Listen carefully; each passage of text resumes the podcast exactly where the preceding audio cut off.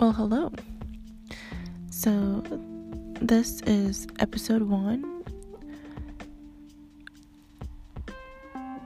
on my perspective of things and my first ever podcast. Let's do this. I hope you'll enjoy. Well, this is just an intro, I guess.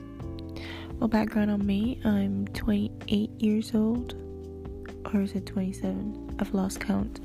But I am from a different country and I'm now in America living my best life.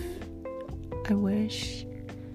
But I'm going through the days one step at a time and trying to do the right thing to enhance my self growth and build my family.